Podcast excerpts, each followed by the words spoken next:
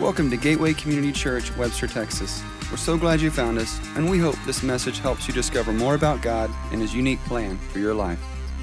Well, good morning. We are glad y'all are here this morning and um, very excited about all that, that God is, is doing. Uh, just uh, an update. I think last week we had reported a little over 2,000 for 25 forward. As of early in the week, we were over 33,000. And so, yeah, so there's definite movement. And uh, we continue to, I didn't get a report from our children. I know they continue to give, but uh, I know there was some things there too. So we look forward to how God is going to continue to move that, move that forward as a way to reach our community, as, as Tiffany said. And, and some people rightly ask, why even do that? And it's, it is because there is there is a very real shortage in the immediate Clear Lake area for fields for children, for students.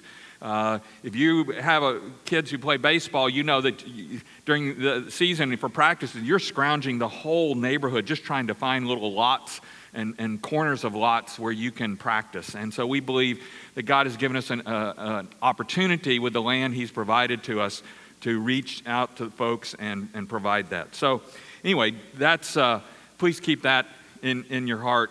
And uh, if God puts it on it, do what you feel led to do. Last week, as, as she said, we began our series called Encounter, looking at the encounter Jesus had with a Samaritan woman at a well outside the town of Sychar in Samaria. And, and here is Sychar, uh, here's the town of Samaria. Down here's Jerusalem, Dead Sea. Uh, this is uh, the Sea of Galilee, the Mediterranean. As I reminded you last week, this is about the, the size of East Texas. This is uh, the Sabine River. This is uh, Toledo Bend. This is the Gulf of Mexico. And, and this is I 45. so that just kind of gives you a little bit of a frame of reference about distances. The only main thing is, is whereas East Texas is hilly, this is actually mountainous. Uh, this goes from this Rift Valley, which is several hundred feet below sea level, to around 3,000 feet above sea level and then back down here to uh, sea level again. So it's, uh, it's uh, uh, the geography really kind of figures in there, and Jesus and his, his, his band have decided to go straight through rather than cutting over to Louisiana like a lot of the, uh, the Jews typically did when they traveled. I'm from Louisiana, so I can kind of understand why people would want to go to Louisiana. But anyway. Um, uh, and, and, and as we saw, God created each of us with a, with a need to be connected to Him. And Jesus said He can provide living water that can quench this, this thirst that is within every human being so that we don't have to endlessly seek to, to find it to be fulfilled, to find satisfaction in the, in the things of this world. And we ask you, in fact, to be thinking and praying about who you know that needs living water that is to be offered by Jesus. And we'll talk more about what you can do with that at the end of the, this time. But, but this wasn't the end of the encounter that Jesus had with the woman by any means. As, as we read last week in verse 15, we're in chapter 4, by the way, Gospel of John. Uh, if you have your Bibles, go ahead and open there. Uh, if you don't have a Bible, you can use the YouVersion Bible app. And if you have neither of those, we have the, the notes, the in, insert notes that are in your bulletin that have all the scriptures there, plus some places for notes and fill in the blanks. So in John chapter 4, and this is the, the in the New Testament Matthew, Mark, Luke, John. Uh, verse 15, the woman said to, to Jesus, Sir, give me this water, this living water he was talking about, so that I will not be thirsty or have to come here to draw water. She continues to misunderstand what Jesus is offering. She's kind of keeping it on the very physical level. And while she's interested in what Jesus has to offer, her, her interest is really kind of self centered. She doesn't want to have to make extra trips out to get this water. Jesus has to get her attention and, and help her to see her need for more than just the physical things of life. Something that, in fact, all of us need. She needs her spiritual thirst quenched. So Jesus goes, kind of at this point, takes a different tact. He goes a different way. He gets actually kind of personal with her. In verse 16, he said to her, Go call your husband and come here. And, and you know, you got to think, I mean, well, that's kind of a startling thing to say. You walk up, to, you're, you're at the, this well, and this, this Jew walks up kind of out of the blue, and, y'all are talking a little bit, and he's starting to pique your interest, and then he tells you to go get your husband. And Jesus, though, shows us this divine knowledge and that he knows more about this woman than she realizes. Uh, the verse continues The woman answered him, I have no husband, which we'll discover is technically true.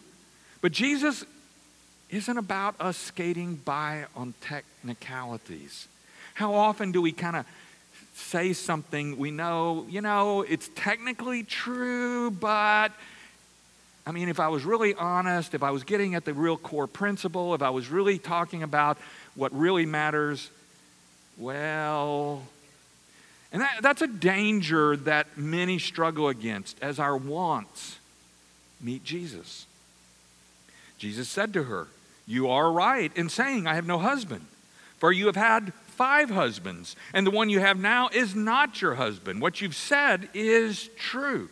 And we don't know any of the details about those husbands or the divorces. Jewish custom didn't allow a woman to, in fact, divorce her husband, though she could make life so miserable that the husband would eventually give in.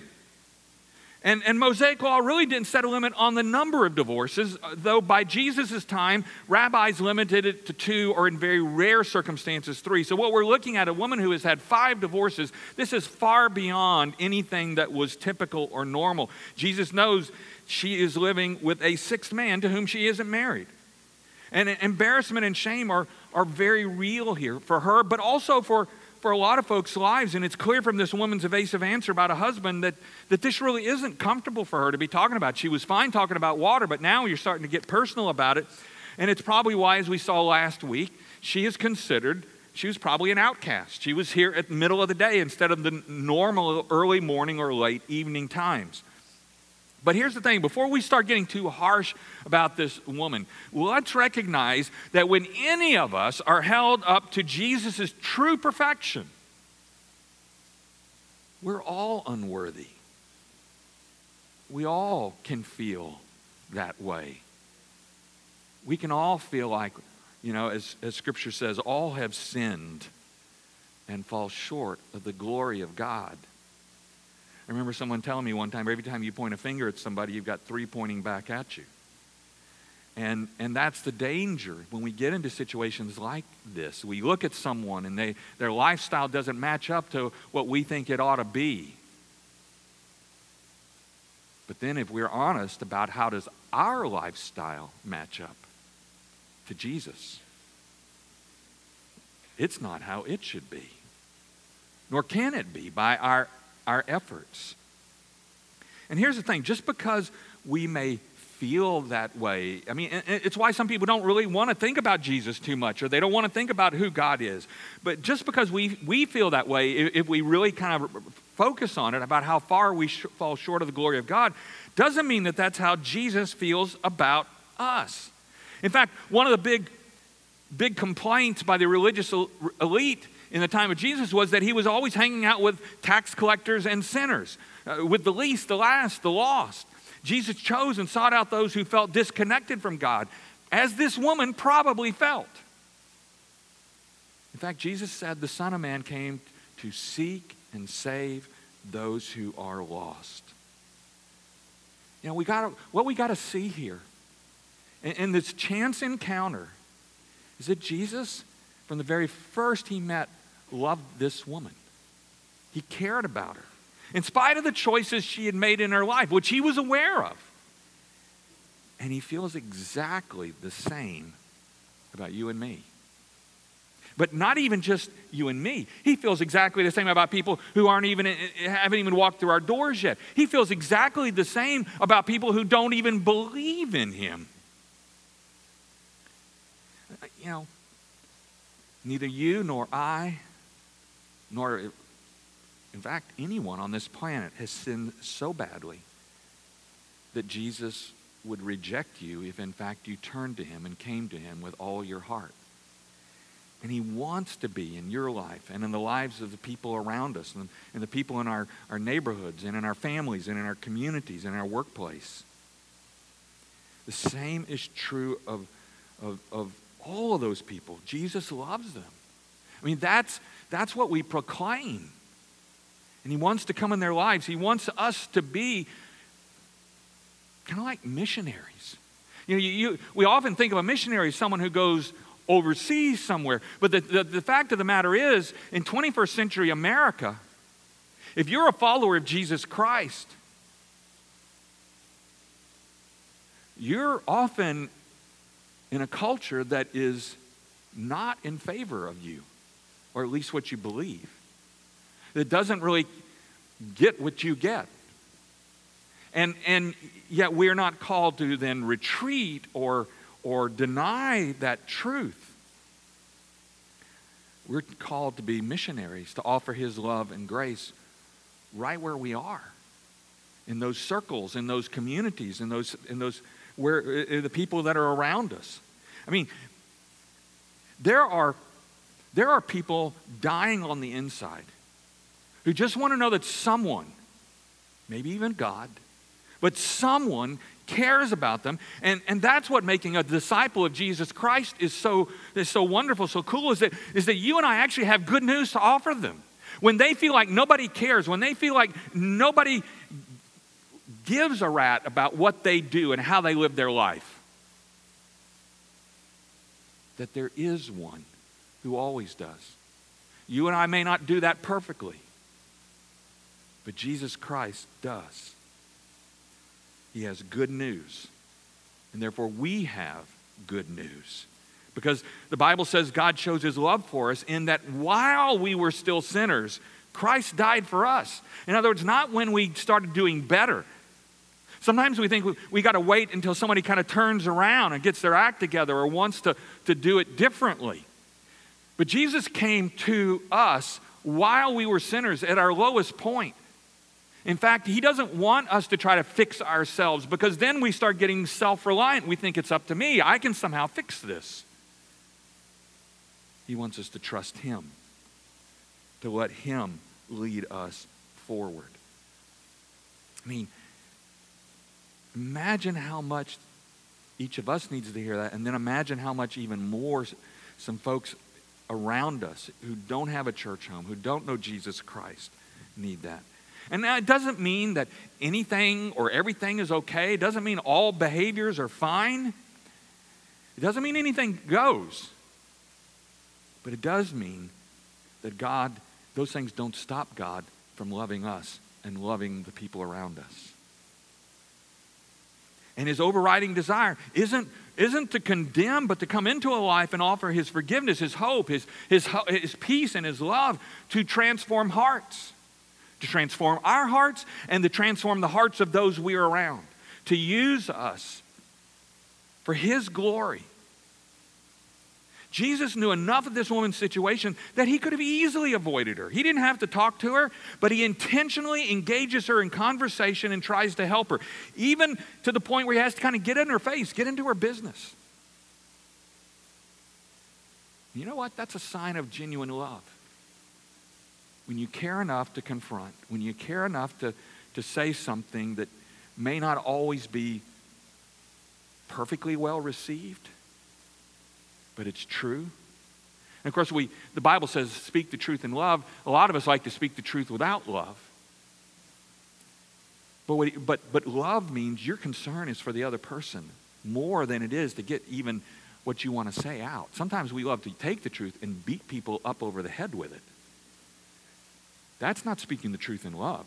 That's speaking the truth in order to hurt.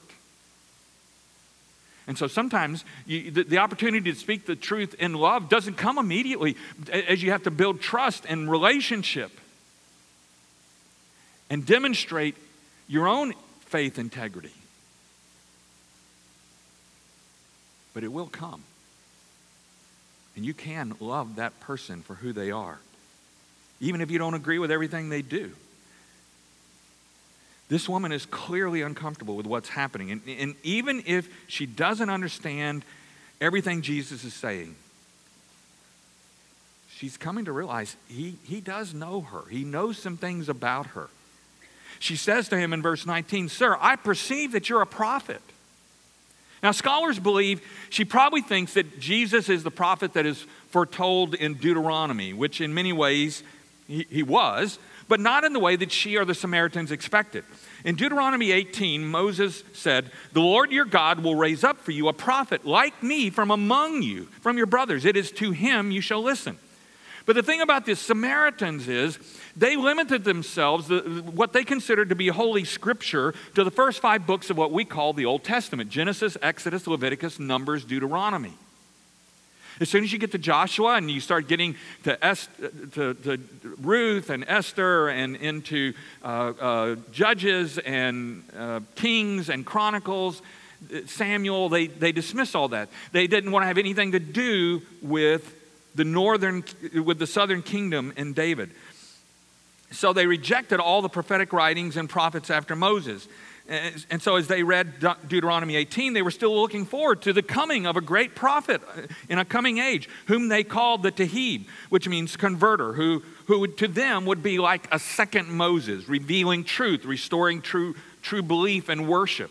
This prophet would function in, in sort of limited ways, not, not to the degree that, that even the Jewish understanding of the Messiah would be. And this, so this woman wonders if Jesus is that prophet, even though he is a Jew. But, but there's a problem.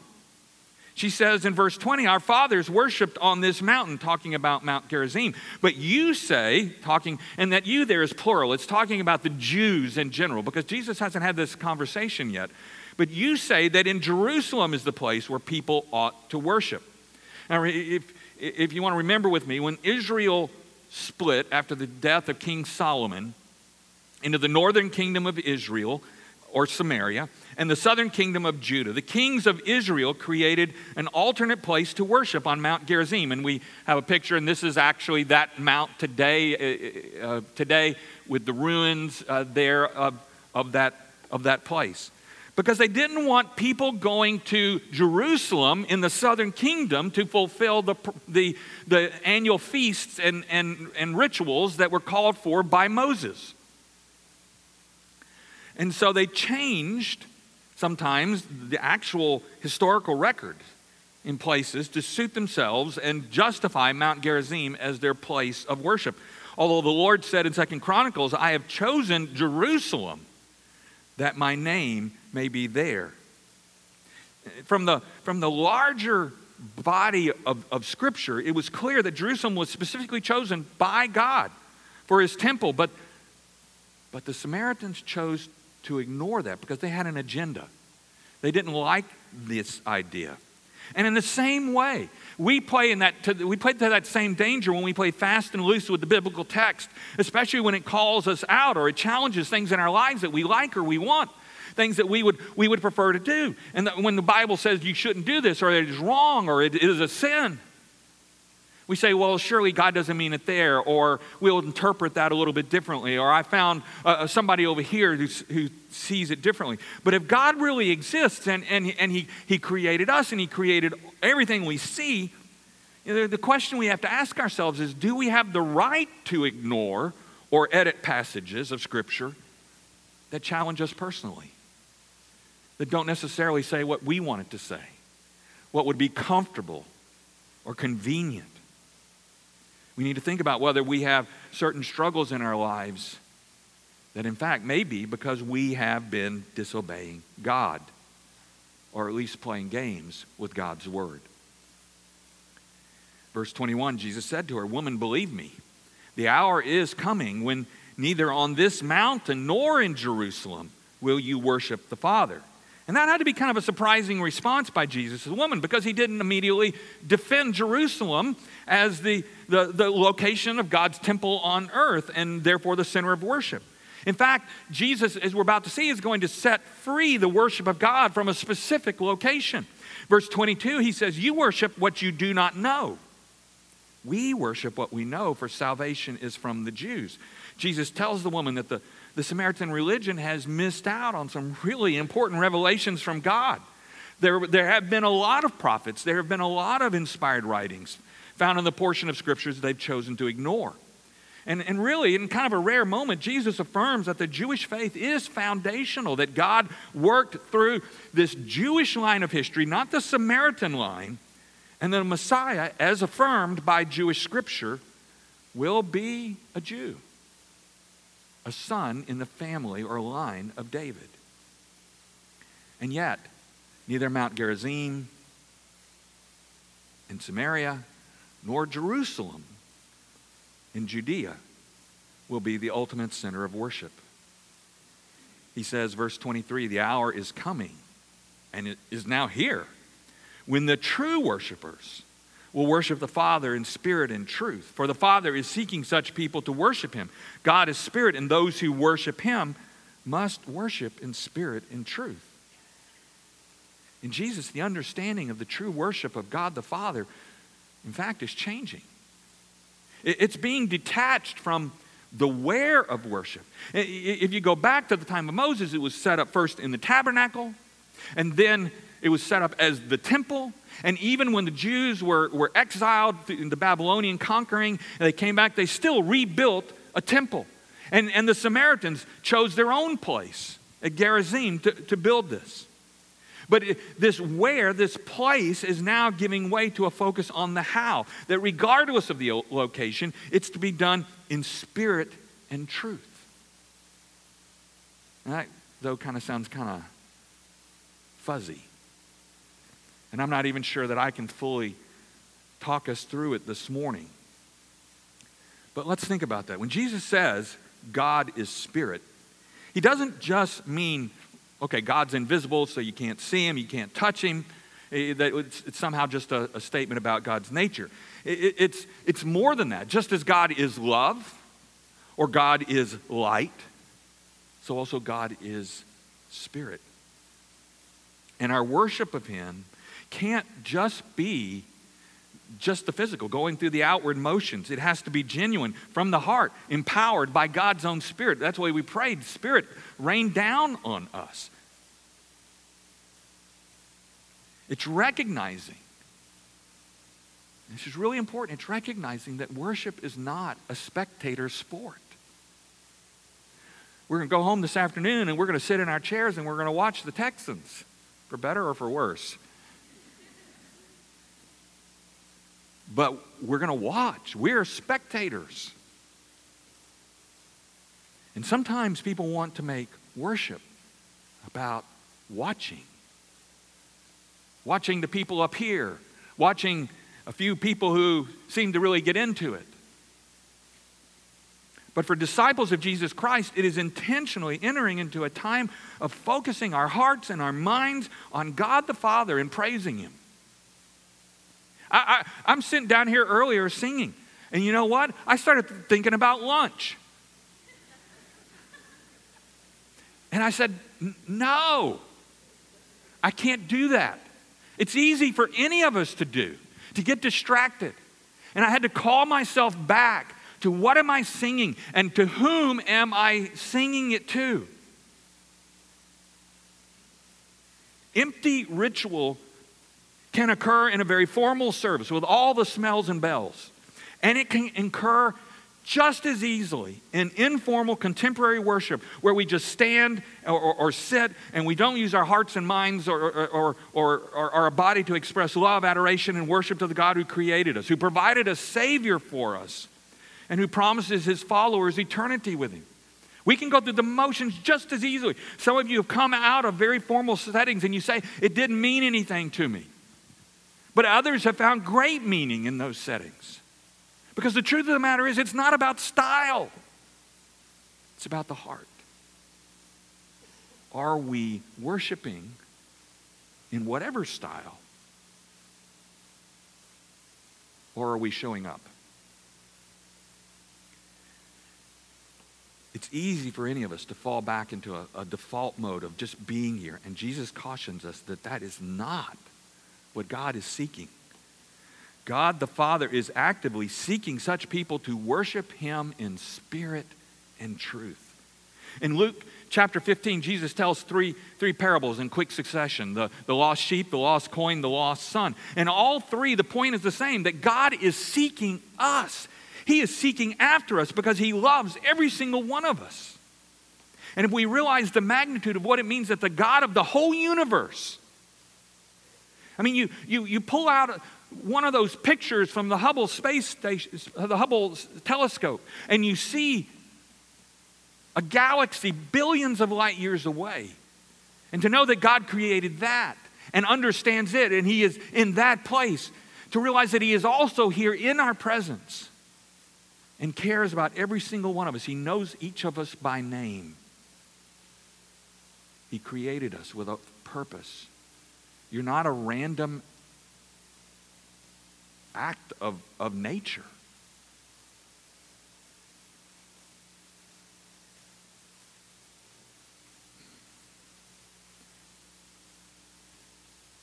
When it fits our schedule, when it goes through the motions, when it's just kind of default, it isn't worship. It's an insult to our Father in heaven. If there's not some sense of awe and anticipation and even trepidation, then we're missing something. You know, I, I, every Sunday, I could go through the motions, but I want to tell you I, if, if, if you hear anything this morning that has any value, it's not because Randy said it, it's because the Holy Spirit in, impinged that on your soul. And that's so important that God, not only through His Spirit, wrote God's Word, but he, He's in the speaking of it and in the hearing of it. That's why worship is not just an activity to come and show up, it's a place to have an encounter with the living God. And, and it, it, it isn't just about a feeling, but about being intentional, about centering our thoughts and hearts on God and offering Him, him our worship, our praise, regardless of the style. Uh, this is part of how we love God with our heart, mind, soul, and strength. Our cultural bent is to be focused in on ourselves, that, and we judge all of our experiences by what we get out of it.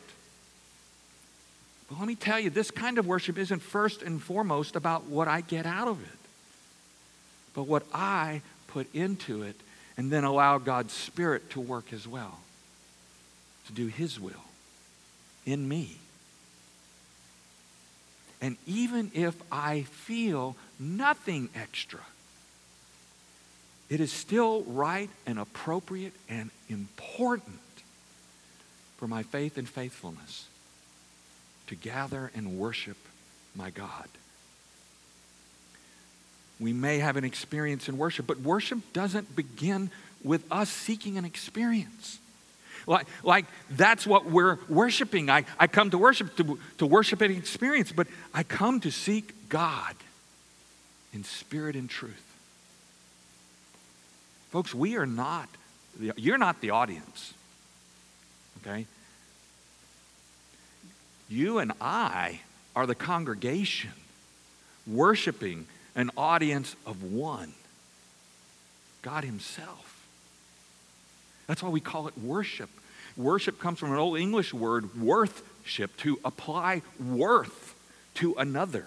And we are applying worth to God. We are making a decision beyond our feelings. And when we're casual or we just attend worship when we have nothing else going on, that's an indictment of our own faith and relationship with God. Worship in reality is work, and it should cost you something. Because actions that don't cost you anything aren't worth anything. And what does that, that kind of worship say then about your relationship with God? Worship is praising God and seeking to learn more about Him and offering all of ourselves to Him our tithes, our offerings, our, our being as an expression of all wonder and gratitude. That, to me, begins to get at what it means to worship in spirit and truth. But the Samaritan woman wants to, again, she wants to reduce it down to something simplistic. Verse 25, she said to Jesus, I know that the Messiah is coming, he who is called Christ. When he comes, he will tell us all things.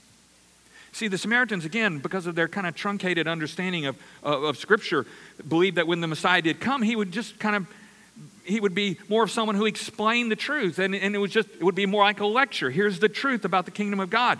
The jews thought something more of the messiah. They, they thought the messiah would come and conquer their foes and bring in the kingdom of god restore the kingdom of david this king who would who would reign over their land. And you see some of this in the people who greeted jesus on palm sunday. But even they didn't fully get it. In fact, even Jesus' very disciples did not get it before he was crucified for they failed to understand the suffering and sacrifice that the Messiah would have to make, as the prophet Isaiah foretold, to redeem people not from human conquerors, but from sin and death. But Jesus gives a hint of this in his reply to the woman. Jesus, verse 26, Jesus said to her, I who speak to you am he. Now, most English translations of that are trying to make it easier for us to understand. But it kind of obscures the preciseness of what Jesus actually said. In the Greek, he literally says, I am who speaks to you. That's the literal translation. And while it may seem like, okay, he's just affirming he's the Messiah, there's even more here. When Moses had his first encounter with God at, in the burning bush on the mountain, God called him to lead the Israelites out of slavery from the Egyptians. And in Exodus 3 Moses said to God, If I come to the people of Israel and say to them, The God of your fathers has sent me to you, and they ask me, What's his name? What should I say to them? And God said to Moses, I am who I am. And he said, Say this to the people of Israel I am has sent me to you. God's name, I am, when translated from the Hebrew of the Old Testament to the Greek of the New Testament, is the phrase that Jesus is using to answer the woman. He's not simply claiming to be the Samaritan's understanding of a great prophet or, or even the Jews' understanding of a Messiah, but that in fact he is God Himself, God in the flesh which is what Christmas will be about very soon. Which explains how Jesus knows all about this woman and, and, and the coming change in how all people are to worship God and, and who this woman is speaking to. Christian worship affirms this claim that, that we are here to worship God, who uniquely revealed himself as Jesus Christ, the Son of God who comes to live in us through his Spirit when we accept by faith that Jesus died on the cross for our sins. We accept him as our Savior, but also as our Lord. Just, not just for the moment, but for the lifetime. But because we also know that one day Jesus will return, Scripture tells us in Philippians, therefore God has highly exalted him and bestowed on him the name that is above every name, so that at the name of Jesus every knee should bow in heaven and on earth and under the earth, and every tongue confess that Jesus Christ is Lord to the glory of God the Father. The Apostle Paul tells us here that, that everyone is going to bow to Jesus someday. Those of us who are Christians will do it willingly and joyfully because we've already made him our not just Savior, but Lord. We bow to our Lord. But those who aren't Christians will also be forced to bow and then to suffer the consequences of failing to believe while they had the chance. So, not only does our worship matter, but so do our efforts to share this news with those around us. Just as Jesus loved us and came to us while we were still sinners, so he calls us to bring him to those around us that they may come to know him and not suffer endless separation from God when Jesus returns. And no one knows when that will be. It could be in two seconds, or it could be in 2,000 years, or who knows. And yet, it is the ultimate act of love to share Jesus Christ with those in our friendship circles, to, in effect, be missionaries, bringing hope bringing good news to folks who are lost. Again, on the back of your bulletin at the bottom, it says, Who around you needs the living water offered by Jesus Christ? Again, I want to encourage you to think about that, pray about that, write that name or names down. As we told you next week, after each service, we're going to give you an opportunity to, to go out onto that land. We, we're clearing a path around it. We're going to give you a stake that you can write a name or multiple stakes so you can write names of individuals down. Now, don't maybe write their whole name. We don't want to embarrass anybody. But write a first name or initials or something that you and God know what it means. I don't have to know, but you and God know. And, and walk that land. And somewhere along that path, put that stake in the ground or those stakes. To claim it. That, that we are not here for ourselves. That, that this facility, this land, is a gift from God as much as anything else is. And it's here to be used for His glory, for His purposes. And, and we know that the Christmas season is a time when, when many people are more open to invitations. And by thinking now about who it is that you can be praying for and praying for them through the Christmas season, you may find that God opens a door for you to invite them to one of our services during the Christmas season or to one of our five services on Christmas Eve. But we're doing it because we want to praise and worship our God and we want others to join because we want to worship Him in spirit and truth and, and help them come to know who Jesus is and what He offers. If you've got questions about that, our prayer team is going to be down here in, in, just a moment, and they'd love to talk with you and pray with you about any of that. Um, as, as we mentioned, Josh is standing over there in the green or blue or something with shorts on. And he's there for a volunteer. If you want to just learn a little bit more about opportunities to serve, because when you and I serve, it's not about what do I get out of it. It's about how do I love my neighbor? How can God use me to bless others? And so that's an opportunity for you to go over there. And, and baptisms, we'll have a class right after this service down in our Life Center out these doors and, and down there, and there will be some guides to that. If you feel led to be baptized, to affirm your faith in Jesus Christ, or you want to learn more about it, we hope that you'll join us. I'm going to be out here with some friends, and if you're new today, we'd love to say hello to you, welcome you to our church, uh, anything like that, any way that we can help you on this journey. We're, we're in this together. We're a community, but we're a community called to reach our community, to be the hands and feet and voice of Jesus. And we should, we, we should, honestly, we should never be satisfied. Because Jesus, Jesus went out of his way to talk to a woman who, in every possible way, should have been his enemy. But he loved her. And he loves you and me.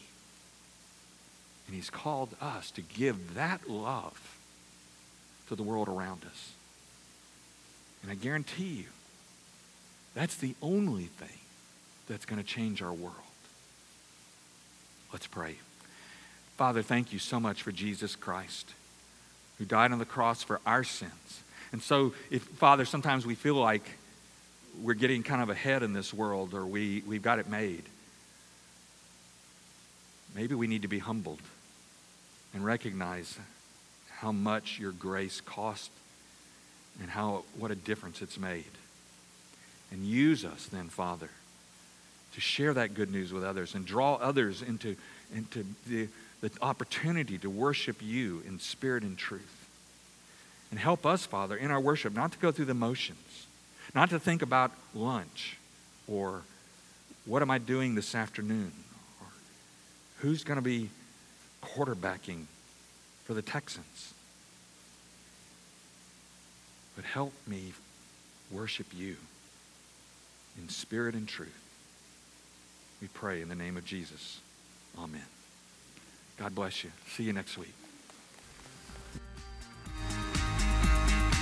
Learn more about us, visit www.gateway-community.org. Welcome to your journey.